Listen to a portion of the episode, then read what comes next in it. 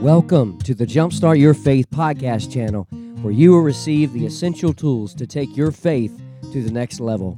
I am your host, Brian Ratliff, and I currently pastor Clearbrook Baptist Church in Roanoke, Virginia.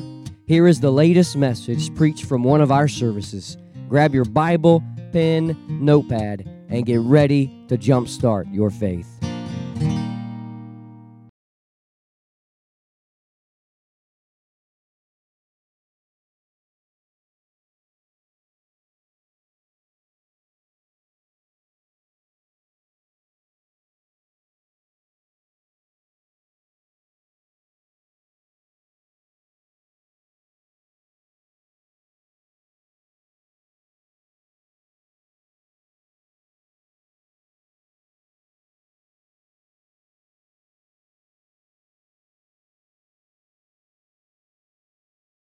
Reader's Digest posted an article in June 2020 called America's Least Favorite Stores According to 62,000 Customers.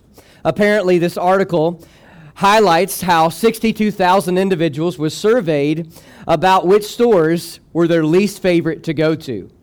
And number one on the list caught my attention, and it caught me by surprise, and it is Walmart. number two is Sears. Number three, I thought this was surprising GameStop. You know, the video game store that all the youth and, and teenagers want to go and buy video games. Number four, Dick's Sporting Goods. Number five, Dollar General.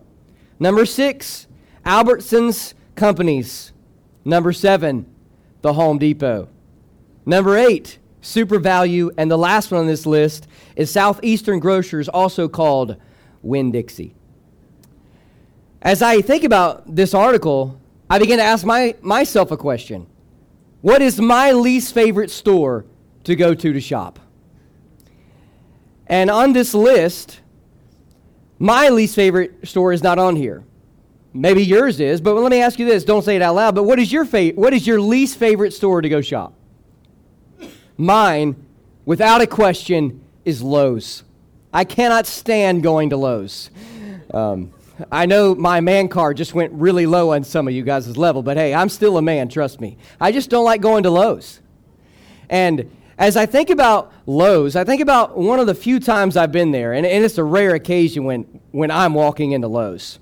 But I drove my Chevy Cobalt there several years ago, and I got out of my car, grabbed my keys, put it in my pocket, walked in there. I have no idea why I was there, but I was there for some important reason. And I get out of the store, and I walk into my, I get into my car, and I put my keys in the ignition, and I turn the ignition and push, put, I push the clutch in, and there the car did not start. The battery was dead. And interestingly enough, it was during the day and I had no ride, so I just walked home. And eventually went to Advanced Auto Store, bought a battery, and came and put a new battery in the car, and it started up again. And I share that story to say this that that car, when that battery died, the car still looked like a car. It appeared to be like one in every way, shape, or form. But the only issue was when I turned the key in the ignition, the car did not stop. So the car was dead.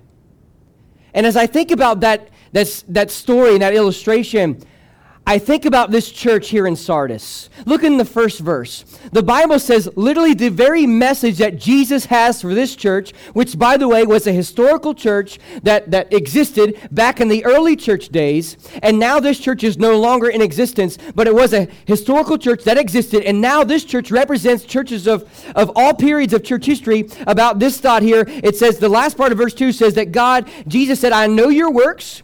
He says, I, I know you have a name that you're alive, but it says here, you are dead. So, what is the message God is trying to reveal to us here in this passage? Of course, it's not about uh, a Chevy Cobalt's battery being dead, but what it is about is this church is dead. So, the message is simply this today. The title of my sermon is this The Church That Is Dead. The Church That Is Dead. I think it's worth noting that Sardis is one of the cities along this postal route on the Roman road. So it's a circular road, kind of like a circle. And the first city on that road is Ephesus. And it goes on, and you get to the fifth city, uh, the fifth major city is Sardis. And so as we journey along this road, we see that each time a, a city is visited, a church is there. And this letter is for that church in Sardis. It was on the junction of roads from Central Asia Minor, modern day Turkey. This city was the capital of Lydia underneath the last king, Croesus, and it was the seat of the governor after the Persian conquest. Sardis was famous for their arts and crafts and was the first center to mint gold and silver coinage. By the way, the river that flowed through this city was known as being stocked not of trout, not of salmon, not of goldfish, but of gold, pure gold. And as they would get into that river, they would, they would find gold. And this city became a luxurious city full of great wealth their buildings were, were, were, were far better than any of the cities around them. Nothing compared. And so this city became a byword of wealth and synonymous of the term wealthy. Unfortunately, Croesus also became a legend for pride and presumptuous arrogance. And when he began to attack on Persia, it ultimately led to the fall of that city and their kingdom. Cyrus and the Persians captured the citadel in a surprise attack back in 549 BC. So that's about 550 years before Jesus lived on this earth. As the Romans also attacked it three centuries later. Which, by the way, may provide insight of why verse number three it speaks about a thief coming to bring judgment to this church. And I think it is also interesting to note that, that in AD 17, that is 17 years after Jesus Christ, we see that a great earthquake ruined Sardis physically and financially, and the Roman Empire began to try to help contribute to their rebuilding and reconstruction, but it all failed, and the city was never rebuilt. So we think about this city. The city is really in ruins today. This church is no longer in existence. And really, this is the letter that we have that lets us in on what this church was like. And the Bible says that the message for this church is that it is a church that is dead.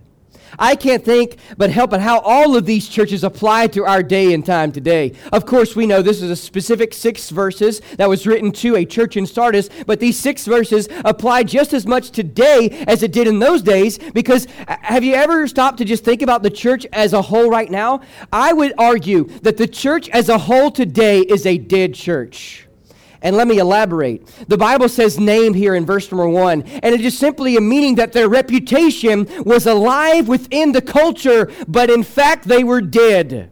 And so here's the key statement that I want to summarize my, as my message today, and I want to summarize the meaning of these six verses. The church is dead when they're more concerned about their reputation with men than their standing with God. Let me say that again. The church is dead when they're more concerned about their reputation with men than their standing with God. My question for you today, for all of us today, if you're listening at home as well, are you more concerned about what men and women say about you, or are you more concerned about your standing with Almighty God? Today we see that this church in Sardis, they began, it, it, some commentators talk about how, how they began to try to, in a sense, merge the culture with Christ. They were more concerned about what all of the people said, and they began lax on what the word taught. Today we need to understand this that our first priority should be what God says of us, not what the world thinks of us. And so today I want to ask and answer this question How can a dead church experience life again. And understand this a dead church is just simply meaning that God's Spirit's not there, that the Word of God is not taught and proclaimed, and that the gospel is no longer at the forefront of the message. And today I want to share with you seven steps for a dead church to experience revival or life again from this passage.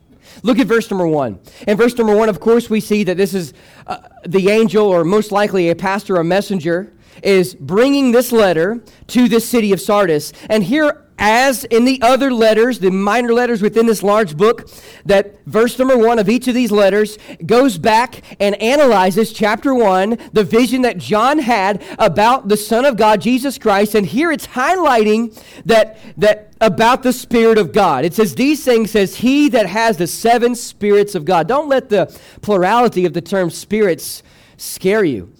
This coincides back with, with Isaiah chapter 11 and Zechariah chapter 4 just to, just to emphasize the completed full work of the Holy Spirit, the sevenfold ministry of the Spirit of God.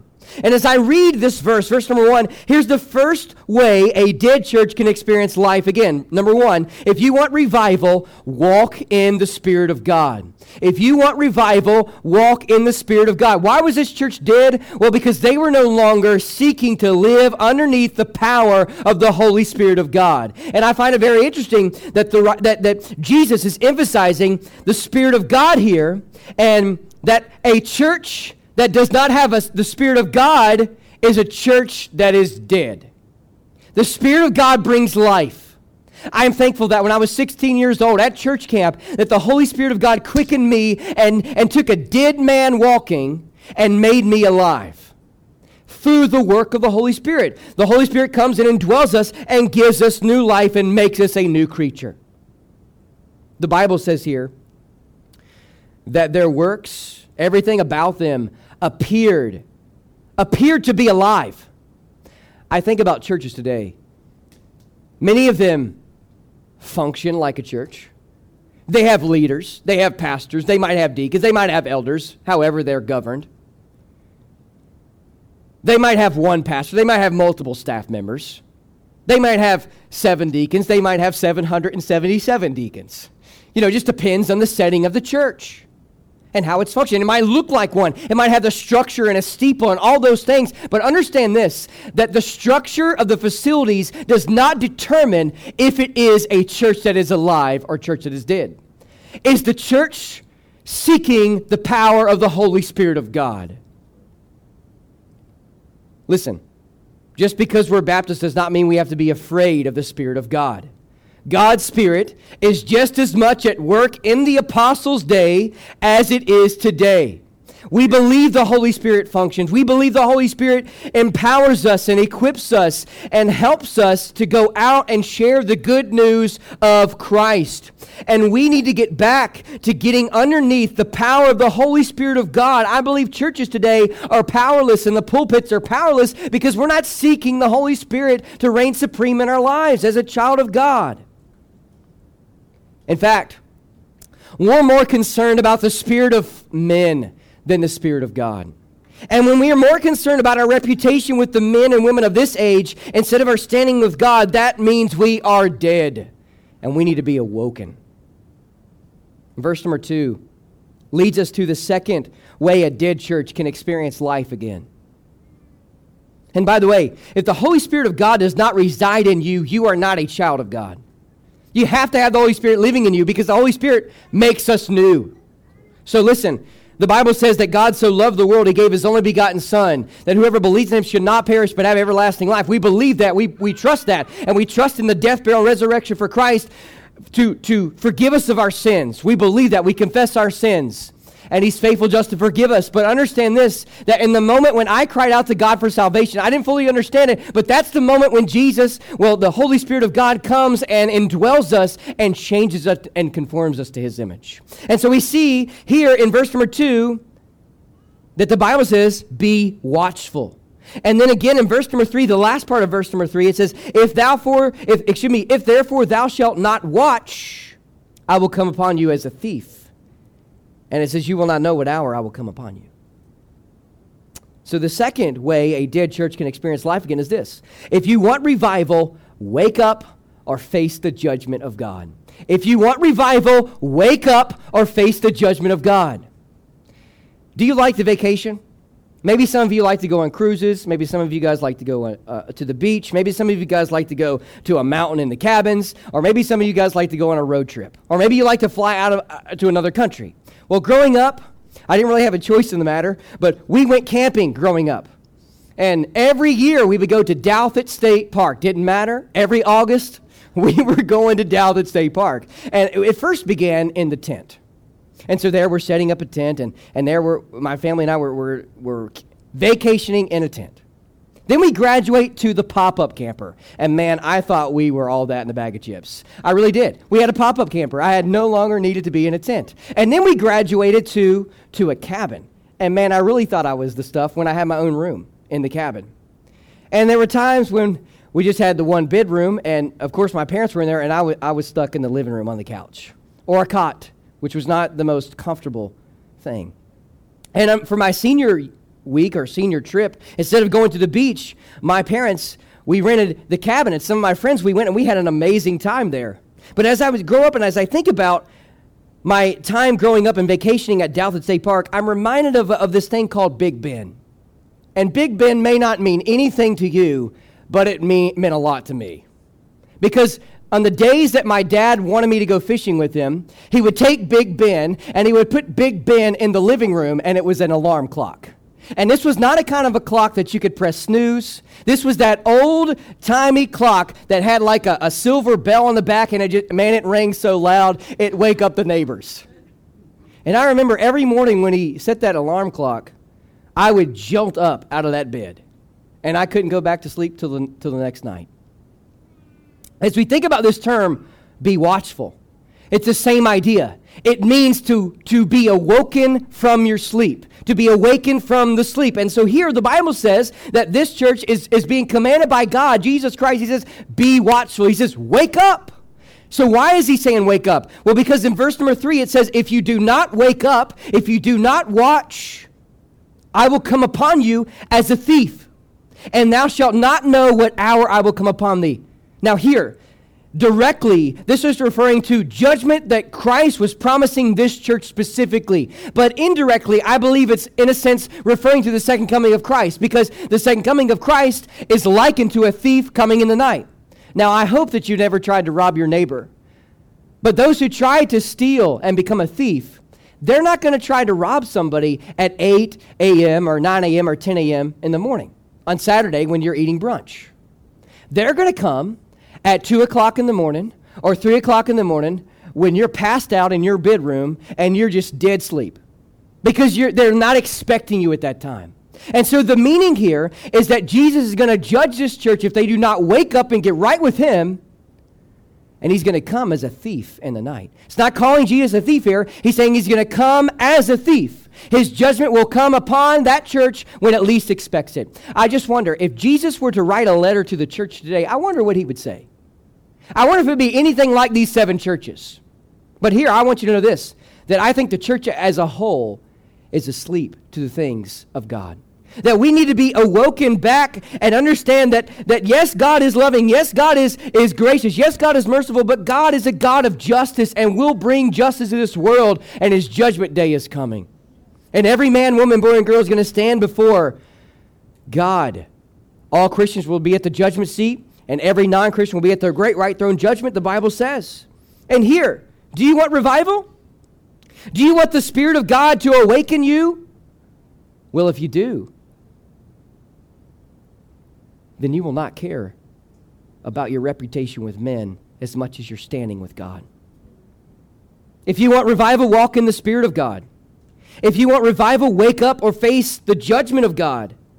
But then check out the second phrase here in verse number two. It says, And strengthen the things which remain that are ready to die, for I have not found thy works perfect before God. So strengthen the things that remain. Here's the focus. Here's the third thought I wrote down that I want to share with you. If you want revival, strengthen your walk with God.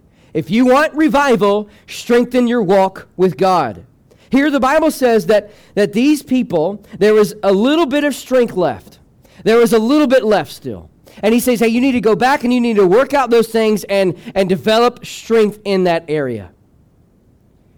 Now, in Galatians, the Bible talks about in chapter 5 how we are to walk in the Spirit and we will not fulfill the lust of the flesh. So instead of giving over and sinning, instead of taking that time to sin, partake in the acts of sin, we should be partaking in acts of holiness and strengthening our walk with Christ. Now, several years ago, um, myself, along with some of the others here, we, we went on a journey across America. And it wasn't an overnight idea on a bicycle. You just don't one day wake up and say, hey, you know, I think I'm just going to I'm just going to ride my bike to California. Or I'm going to ride my bike from California back home. No, you just don't think of that. You spend time preparing and having great preparation. And you do that, you prepare mentally, you prepare physically, and in a sense, you prepare spiritually. And so, why would you do that? Well, you got to strengthen your legs. You got to get the, the miles on underneath your system. You got to also, this might sound weird, you got to strengthen your rear end because that's a long time sitting on a little bicycle seat. That thing's no La-Z-Boy. I'm telling you, it's not. And as you're riding across America, your legs need to be trained. Then your cardiovascular system needs to be trained so that you can withstand all of that conditioning. And so you do that over and over again so that you can become stronger and so that you can endure that trip.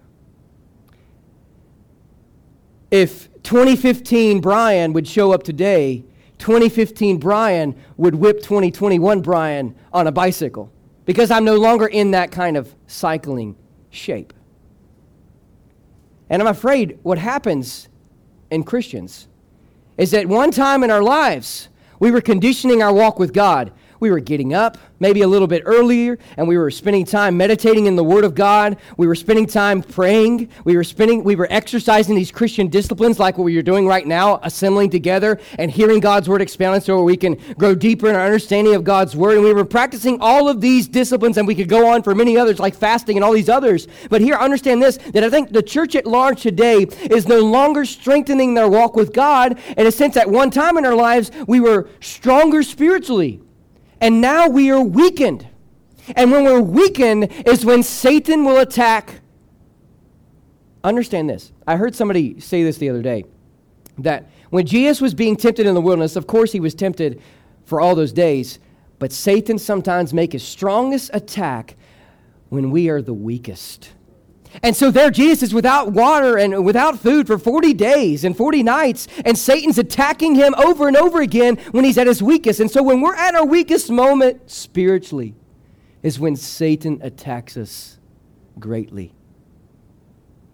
So, do you want to become alive as a Christian? Strengthen your walk with God. But then check it out now. Verse number three, it goes on and remember, the church is dead when they're more concerned about their reputation with men than their standing with God.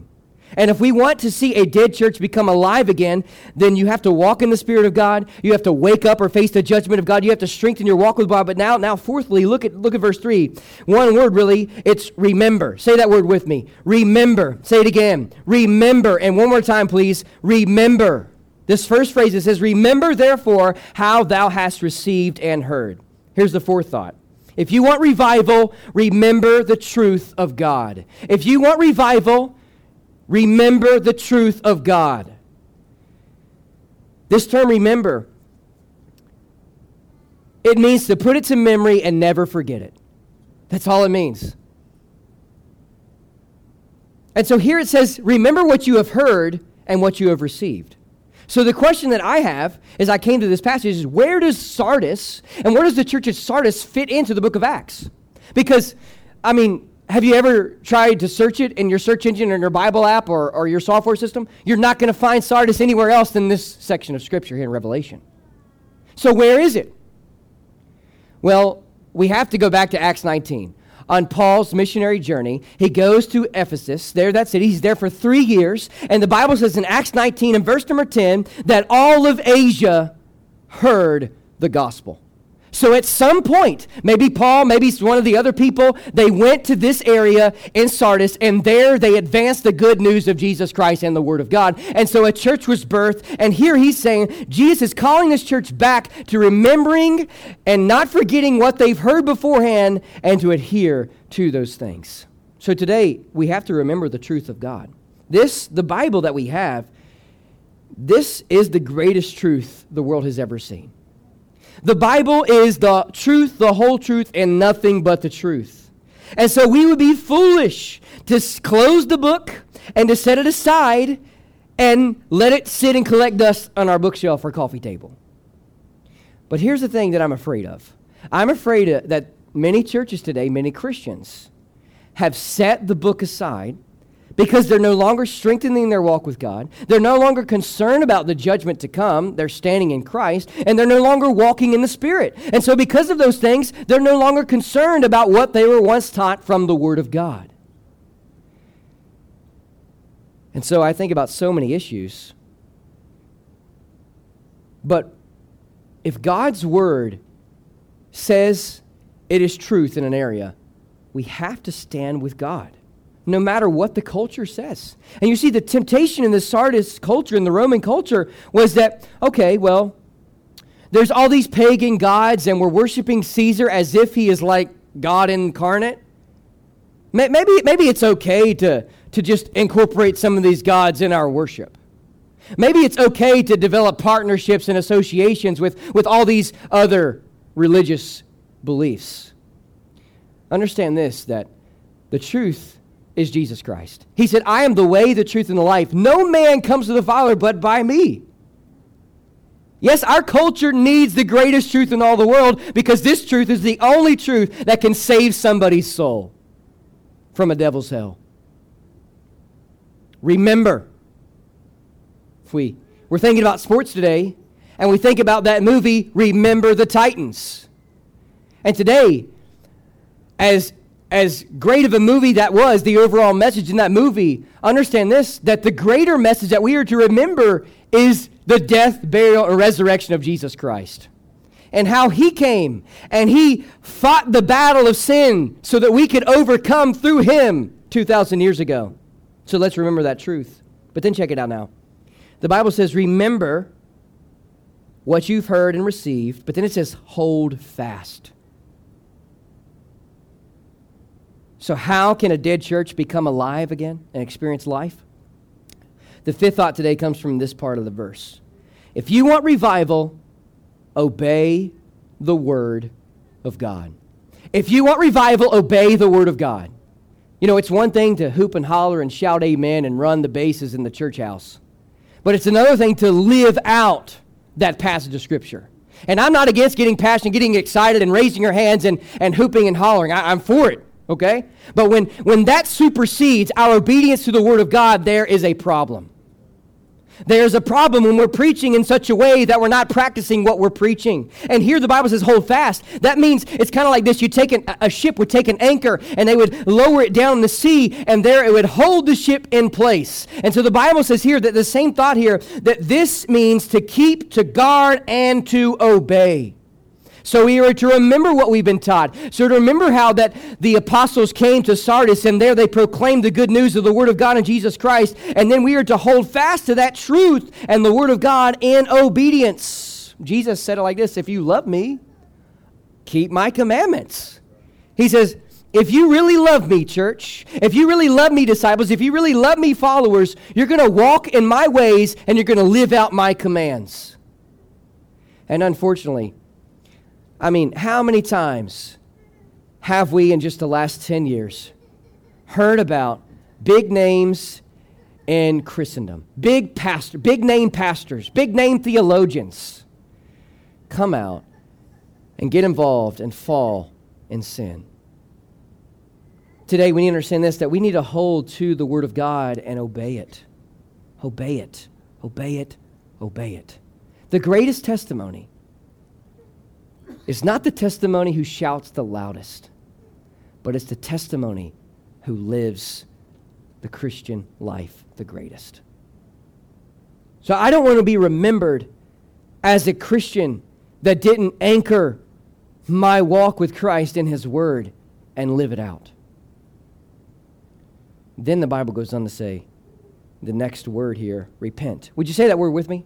Repent. Say it one more time, please. Repent.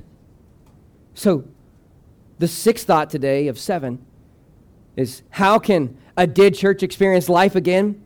Well, if you want revival, repent and confess your sins to God. Repent and confess your sins to God. This word repentance, I, I find it interesting. So far in all these churches, this word repent is mentioned. But in the previous four churches that we studied in chapter 2, Jesus had something good he had a word of praise to say about that church. But it is interesting, this church there is nothing good said about it. So, when you breathe your last breath, or when our church breathes its last breath, do we want to be known as a church that Jesus has nothing good to say about it? I mean, how about that thought? Look at this. It says repent.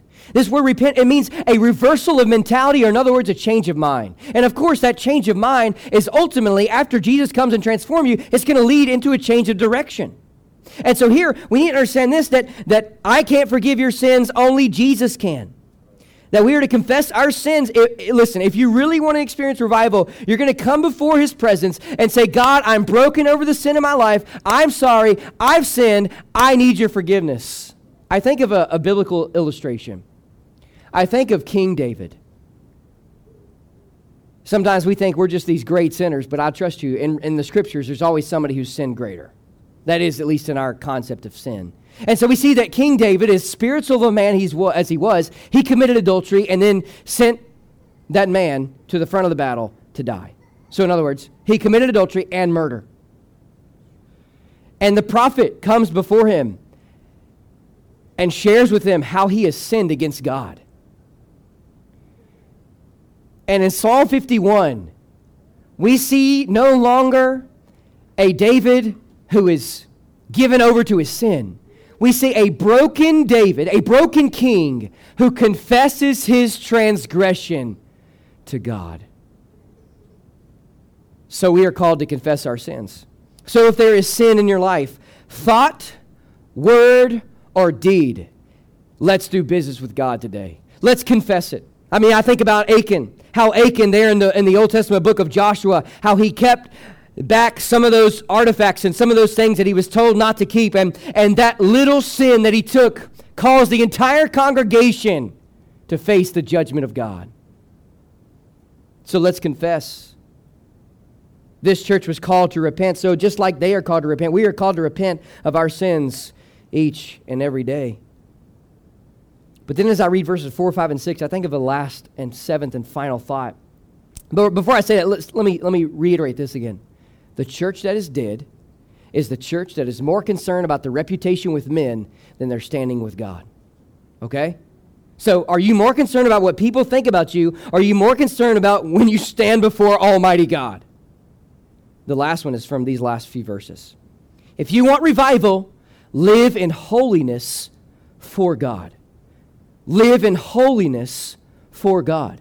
We've kind of alluded to this so far about walking in the Spirit, about obeying Scripture. But here, the Bible says, it says in verse number four, it says, Thou hast a few names, even in Sardis, which have not defiled their garments. So, so listen, there's always going to be a remnant of God's people that's living for Him. In the midst of apostasy, in the midst of people going wayward, there's always going to be a remnant here. And so, even though that the vast majority of this church was was not well spoken of. I guess here is kind of a positive aspect of this church that there are a few people that were not defiling their garments with all the practices of that age. And all this is simply referring to my mind is, is how that we, the only way we can have undefiled garments is if Jesus Christ comes and clothes us with his righteousness, as he said in 2 Corinthians 5, verse 21, that Christ, who knew no sin, became sin so that we could become the righteous of God in him. And here, here we see that when they would be clothed with, with a white garment back in this culture, it was a time of celebration. It was a time of rejoicing. And so here it goes on to say that they shall walk with me in white, for they are worthy. It also gives a symbol of purity. That the only way my wretched, sinful self can be pure in the eyes of God is through the work of the cross of Christ. Understand me. I'm like Paul. There is no good thing that is in me, thought, word, or deed. Listen, I'm a sinner. And in a sense, we're all the chiefest of sinners because we're all broken and we're guilty in our standing before God. Paul said, All have sinned and come short of the glory of God. We're all sinners, every last one of us. But the good news is that in our sinful state, the perfect God became flesh so that we could be redeemed and ransomed from our sinful debt that we could not pay. And here we see in verse 5 it says, He that overcomes Remember, this is a word that's used every single time so far in all these churches, and it means victory. And the only way we can experience victory over sin, death, hell, and the grave is through Christ. And so it says, The same shall be clothed in white raiment. I'm so thankful today that when I trade this mortal flesh and this, this corrupted body, I will receive a glorified body. I like what one preacher said. He said, When you die, you're either going to receive a glorified or a horrified body. The choice is yours. But then, verse 5, so many people, all the commentators have comments on it. People are kind of debating and divided over what this means. But I think when it says that he will not blot our names out of the book of life, or at least this church specifically, I think we need to understand the culture of the day to get a better highlight of what's going on here in the passage. You see, in the Roman culture, even in the Sardis city, they had a ledger book. And in this ledger book, they would write down everybody's names who was born. So if you if you were born, if you were alive, they would take your name and they would write your name in this book. And when you would die, they would take your name off that roll, off out of that book. They cross your name out. And so here, I think the point that, that Christ is making here is you have a book that will take your name out when you die, but if you know me, you will never die in Christ. Remember what Jesus said? He said, If you believe in me, though you were dead, yet you shall ever live. And then it says here, of course, the Bible speaks about the book of life in so many different places. And in Revelation chapter 20, the Bible says that if your name is not found in that book that is heaven's roll, you are not going to heaven. And the Bible even does talk about in one place how those names are recorded in eternity past. I may not understand all those details, but what I do know is this is that you got to make you better make sure your standing with God is right because on the judgment day when that book is open and your name is not there, if you've never called on the name of Christ, you're not going into those pearly gates of we call heaven. And so the Bible goes on to say here that going back to some of Jesus' words in Mark chapter 8, that if you're ashamed of him and of his words, then, you, then he will be ashamed of you when you stand before the Father. It says, I will confess his name before my Father and before his angels. And it says, He that has an ear, let him hear what the Spirit says to the churches. The only way we could hear the Spirit of God speak is if God awakens us. So if you want revival, live in holiness, repent and confess your sins to God, obey the word of God, remember the truth of God, strengthen your walk with God, wake up or face the judgment of God, and walk in the Spirit of God. 95 AD is the approximate date that we believe John received this vision on the island of Patmos. Okay, that's first century. That means that's the first 100 years after Christ was born. In the second century, that is years 100 to 199 AD, that is the second century, we read of about a, a man named Melito of Sardis. You probably never heard of him. But he was a man who was born in 120 AD and he died approximately around 180 AD. Those are all approximates. We don't know exactly, but it was around that time of when he died. We don't know this to be true, but it is very likely that this church received this word and they did repent and they did get right with God because we read about this guy named Melito of Sardis, how he became the bishop of Sardis. And the church, just 30, 40, 50 years after this letter, we see that the church was experiencing life again, according to church historians. I think it is interesting to note that Melito was especially skilled in the literature of the Old Testament and was also one of the most prolific authors of his time. And he is even accredited to being the first person to write a commentary on the book of Revelation. Now, I say that to just simply say this that God's message here is a message for us today. How do you want to be remembered? Melito goes down in church history as an apologist, as an author, and a pastor and bishop of Sardis. And now we talk about him some 2,000 years later. In 2,000 years, if the Lord allows us, mankind, to live that long, how do you want people to think about you when you're gone? Well, I don't want to be known as a dead church or a dead Christian. I want to be known as a Christian who seeks everything in his power to walk in the Spirit of God. I want to be known as a Christian who acknowledges that, hey, I have to wake up every single day and get my face in the Word of God because I know that my standing with Christ is more important than anything else in this life. I want to exercise my walk with Christ because I want to become stronger in my faith. I want to remember and never forget the Word of God. I don't, I, I don't want to be known as the Christian who disobeys Scripture. I want to be known as the one who obeys it. And then I know that sin is going to creep up in my life. Thought, word, or deed. And it's my responsibility as a child of God to repent and confess it every day. And then after that, it, I'm called to live holy or to live like Christ. So, how do you want to be remembered? The church is dead when they're more concerned about their reputation with men than their standing with God. Hey guys, thanks so much for tuning in to the Jumpstart Your Faith podcast channel. As a token of my appreciation for you listening today, I would like to give you my free ebook devotional called Jumpstart Your Faith 30 Days to a Renewed Faith in Christ.